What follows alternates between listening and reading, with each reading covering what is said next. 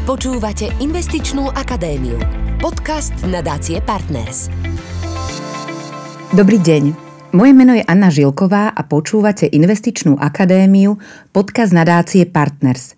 Edukačné podcasty plné aktuálnych informácií a praktických riešení zo sveta financií, ktoré poslucháčom môžu pomôcť pri správnych finančných rozhodnutiach. Bývanie na Slovensku dostáva jednu ranu za druhou. Záujemcovia o strechu nad hlavou sa musia vysporiadať s narastajúcimi úrokovými sadzbami za hypotéky, s enormným rastom cien nehnuteľností a s historicky vysokou infláciou, ktorá im ťaha peniaze z vrecka. Navyše, nedostatok nehnuteľností komplikuje aj bývanie v regiónoch. Ako budú vyzerať ceny nehnuteľností? Budeme bývať aj v regiónoch a dočkáme sa aj tam nových bytov? O bývaní na Slovensku sa budem rozprávať s výkonným riaditeľom portálu Finančný kompas Matejom Dobišom. Dobrý deň. Dobrý deň, prajem. Tak po úvode sme si načrtli, že situácia s bývaním nie je vôbec e, rúžová. Úrokové sádzby na hypotékach rástú už niekoľko mesiacov, kým predtým sa banky doslova predbiehali o čo najnižšie úroky na hypotékach, často pod 1%. Dnes je, asi mi dáte zapravdu, situácia úplne iná. Čo máme čakať? Dokedy budú ešte úroky na hypotékach rásť? Napríklad v Čechách sú na úrovni už 6%. Môžeme aj u nás očakávať podobný scenár? Česká národná banka začala bojovať s infláciou asi pred rokom. Naša centrálna banka začala v lete. Obe majú vo svojom pláne znížiť infláciu na 2% v strednodobom horizonte, pokiaľ sa inflácia nepriblíži k tomuto želanému stavu, budú zmenu sadzieb ako nástroj k dosiahnutiu svojho cieľa využívať. Druhá vec je cena peňazí. Ak si budú drahšie požičiavať banky, premietne sa to aj do ich úrokových sadzieb. To, ako sa banky v minulosti predbiehali, ako ste spomínali, že išli často pod 1%, spôsobilo extrémnu migráciu klienta za lepšími podmienkami a svojím spôsobom to vymazalo pojem bankovej bonity. Čím mal dlžník nižší úrok, tým mu príjem dovoľoval si požičať viacej. A to spôsobilo, že ceny nehnuteľnosti udávali nielen realitky či dlhoroční majitelia, ale aj ľudia s bytmi na hypotéku so špekulatívnymi nástrelmi ceny, ktoré ak sa stretli s pochopením u predávajúceho, tak bol predaj na svete. Čo by ste poradili tým, ktorí majú teraz lacnú hypotéku a vzhľadom na dobu svojej fixácie sa nevyhnú nárastu úrokovej sadzby? Čo to môže spraviť s ich mesačnou splátkou? Na čo by sa e, mali pripraviť a možno, že o koľko im môže vzrásť tá mesačná splátka vzhľadom na vyššie úroky? Správne ste povedali, mali by sa pripraviť. Mali by sa konkrétne pripraviť na to, že tá mesačná splátka porastie. Tak ako bude na budúci rok drahšie maslo, tak bude s pribúdajúcimi rokmi drahšia aktuálne aj hypotéka. Ak patríte do skupiny dlžníkov so zostatkom fixácie 2-3 roky, bude náraz splátky s najväčšou pravdepodobnosťou aj vašim problémom. Ale vždy je nejaké ale. Ak sa už teraz viete na to pripraviť, alebo ak to už teraz viete, môžete sa na to pripraviť. Postup je nasledovný. Zajdite na stránku finančného kompasu, v sekcii hypotéka si zadajte výšku vášho zostatku hypotéky, s dobou splatnosti, akú aktuálne máte na svojom úvere, fixáciu si dajme, dajme tomu na 5 rokov a následne sa vám po prepočítaní zobrazia ponuky konkrétnych bank. Zoradia sa od najnižšej splátky po tú najvyššiu a vy si nájdete svoju banku, Odrátajte z mesačnej splátky výšku vašej mesačnej splátky a suma, ktorá vám zostane, je buď problémom, o ktorom už viete, alebo rezerva, ktorú si musíte do budúcna odkladať. Možno by sme mohli poradiť aj tým, ktorí sa teraz pýtajú, či majú splatiť aspoň časť svojej hypotéky, či sa im to oplatí teraz v čase vyšších úrokových e, sadzieb. S vysokou splátkou hypotekárneho úveru po svete nebehá teraz veľa ľudí. Je a vždy to bol sledovaný parameter. Nie je to ako na nebankovej pôžičke, kde sa dlžník zaujíma iba o to, aká je výška jeho mesačnej splátky. Už od mája roku 2016 bola úroková sadzba na všetkých nových úveroch e, pod 2%. Odvtedy bežalo obdobie, odkedy sa hypotekárne úvery úročili 1,2, 1,3 percentuálnou sadzbou. Dokonca koncom minulého roka sme klesli pod 1%. Títo dlžníci teda nemajú dôvod na mimoriadne vklady. Budú mať však tento dôvod časom a ak sa teraz nepripravia, nebude to pre nich nič príjemné. Investičná akadémia. Podcast nadácie Partners. Môžete poradiť aj tým, ktorí nemajú ešte teraz svoje bývanie, či je vhodný čas napríklad na kúpu um, nejakej nehnuteľnosti a možno na čo by sa mali sústrediť pri uzatváraní hypotéky? Ak mám vysnívané bývanie alebo sa potrebujem v živote svojim odsťahovaním od rodičom niekam posunúť, jednoducho ak nad tým dlhšie uvažujem, Nemalo by ma odradiť iba to, že banke za požičané peniaze bude musieť zaplatiť kvôli vyšším úrokom viac. To, to určite nie. Sadzbami, ktoré máme aktuálne, sa vraciame do normálu. Nám neskončil normál a ideme do drahoty, to, to, to nie. Nám sa len skončilo obdobie ultralacných hypoték. Treba naň zabudnúť, lebo iba zase odložíme svoje sny o vlastnom bývaní a budeme ich riešiť neskôr. A možno, možno kúpime niečo ešte drahšie. Na druhej strane je tu nájomné bývanie, ktoré je u nás žiaľ postavené na takmer výhradne komerčnom prenajímaní nehnuteľnosti. A tu je to rozhodovanie najmä o emóciách a tie nám geneticky stále radia niečo vlastniť, ma- mať svoju nehnuteľnosť. No a čo sa týka toho, čo by som poradil, napríklad pri fixácii, povedal by som, aby si ľudia volili, čo najdlhšiu im rozpočet dovolí. My, my vo finančnom kompase sme zastancami dlhodobej fixácie hypotéky, Keďže je to úver na niekoľko rokov, malo by byť známe dlžníkovi aj e, na niekoľko rokov, aké bude mať podmienky jeho splácania. Mnoho ľudí sa rozhoduje pri kúpe nehnuteľností, či investovať do nového bývania alebo si kúpiť e, starší byt. Čo je teraz výhodnejšie? Aká je situácia na trhu, ak by sme si mali porovnať e, novostavby a staré byty? Všetko má svoje plusy a mínusy a ako hovoria realitní agenti pri starých neprerobených bytoch, že pôvodný stav je výhodou a môžete si ho pretvoriť podľa vašich snov, to predsa môžete aj pri novostavbe a nemusíte meniť elektrické rozvody. Čiže tomuto by som až tak e, sa neutíchal. Vždy treba zohľadniť ceny, nie len za materiál, ale aj za jednotlivé ceny práce. Výhodou novostavieb je, že vyžadujú menšiu investíciu pri zariadovaní, no to je zase zohľadnené vo vysokej predajnej sume každom prípade sa nedá nejako globálne povedať, čo je výhodnejšie. Je to o vkuse, o nárokoch, ktoré máme pri predstave nášho nového bývania. Spomínali ste, že úroky pod 1% už asi nemáme čakať. Zmenil sa záujem ľudí o kúpu bytov na realitnom trhu? Lebo kým boli tie spomínané úrokové sadzby pod 1%, bola napríklad zaujímavá aj kúpa e, investičného bytu. Dnes teda je situácia iná.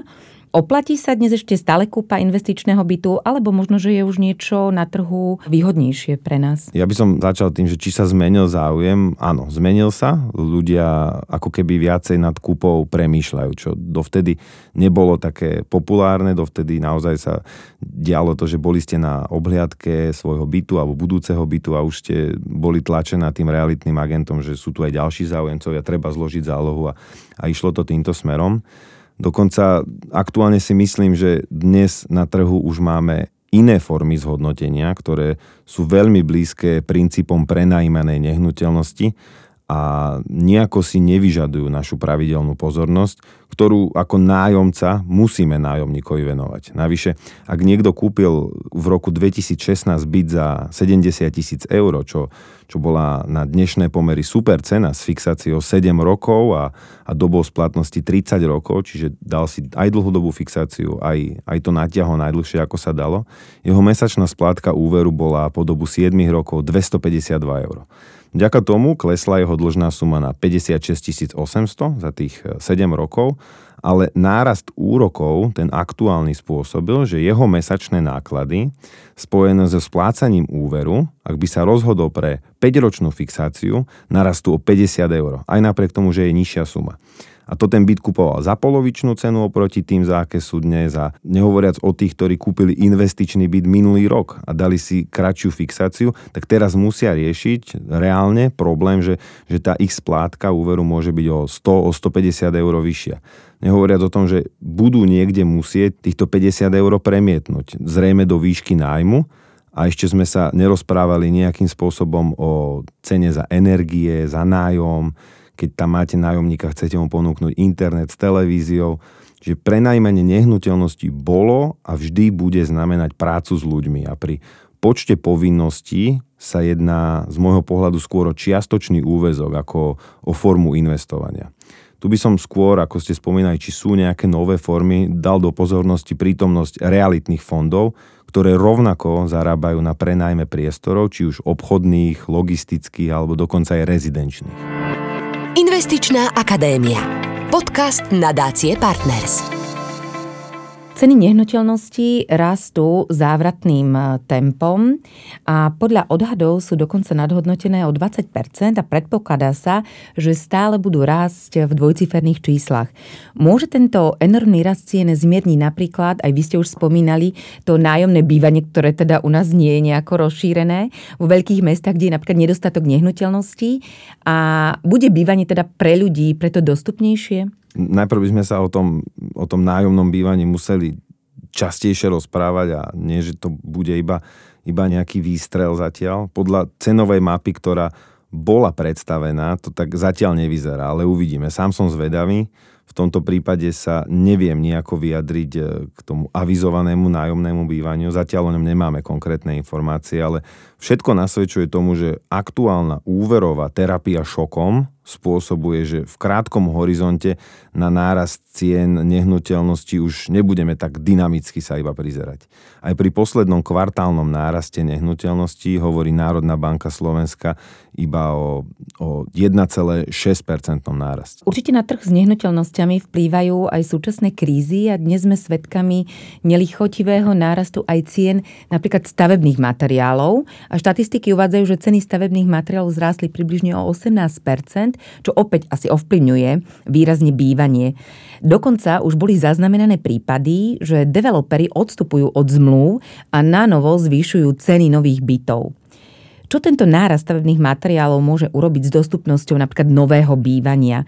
Ako to ovplyvní trh s nehnuteľnosťami? Problém s materiálmi sa po niekoľkých mesiacoch neistoty akoby upokojil.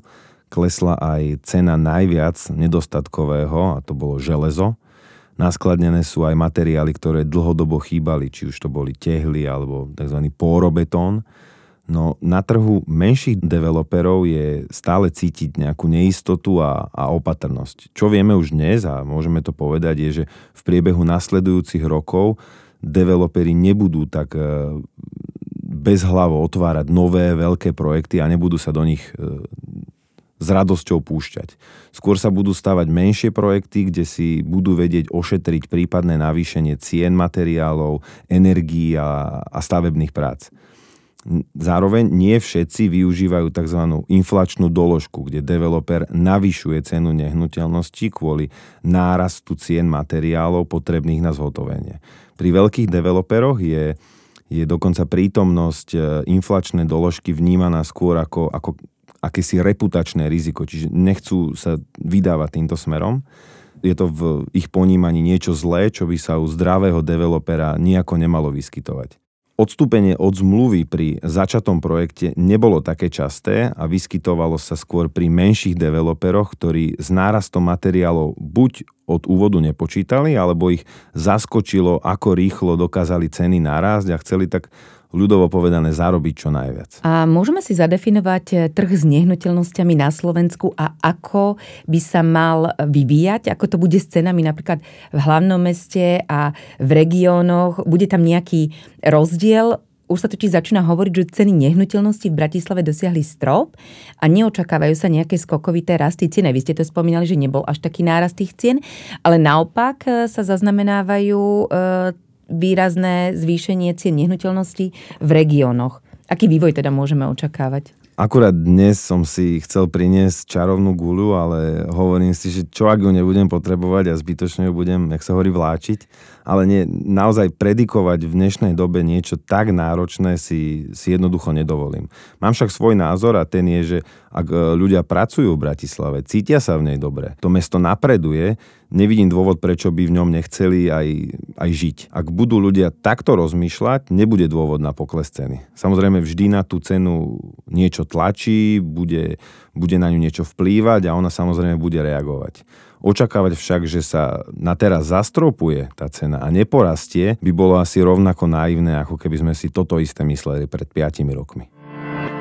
Investičná akadémia. Podcast nadácie Partners. Vplyvom kríz aj pandémie sa mm, však menia tie pracovné príležitosti, akým predtým väčšina ľudí sa stiahovala za prácou do hlavného mesta. Dnes možno, že už ten trend sa trošku obracia a tá práca narastá aj v regiónoch vplyvom e, vyššej ponuky práce alebo aj digitalizácie, možnosti vykonávať prácu z domu. Takže to zase e, nahráva rozvoju regiónov a developerov. Sice nemáte tú čarovnú guľu, ale aká bude situácia v tých regiónoch? Bude tam dostatok nehnuteľnosti alebo budú sa stavať tie nové byty, ktorých je v regiónoch nedostatok? To, čo priniesla pandémia v podobe digitalizácie a toho, toho takého jemnejšieho tempa, že, že zamestnanec musí byť prítomný e, v práci, v, konkrétne v tej budove, môže, ale nemusí byť nejaký trvalý jav. Na ľudskú mysel je toho podľa mňa v poslednom čase extrémne veľa. Ľudia budú nutní tráviť viacej času alebo byť viac prítomní v práci. Inak nebudú jednoducho podávať také výkony. Toto sa teda môže zmeniť a developer to musí kvalitne zohľadniť vo svojej štúdii, ktorú robí predtým, ako sa, ako sa jednoducho pustia do takéhoto projektu. Ešte v lete svet obletela informácia o tom, ako Elon Musk vyžadoval od svojich vrcholových manažérov v Tesle, ich prítomnosť práci.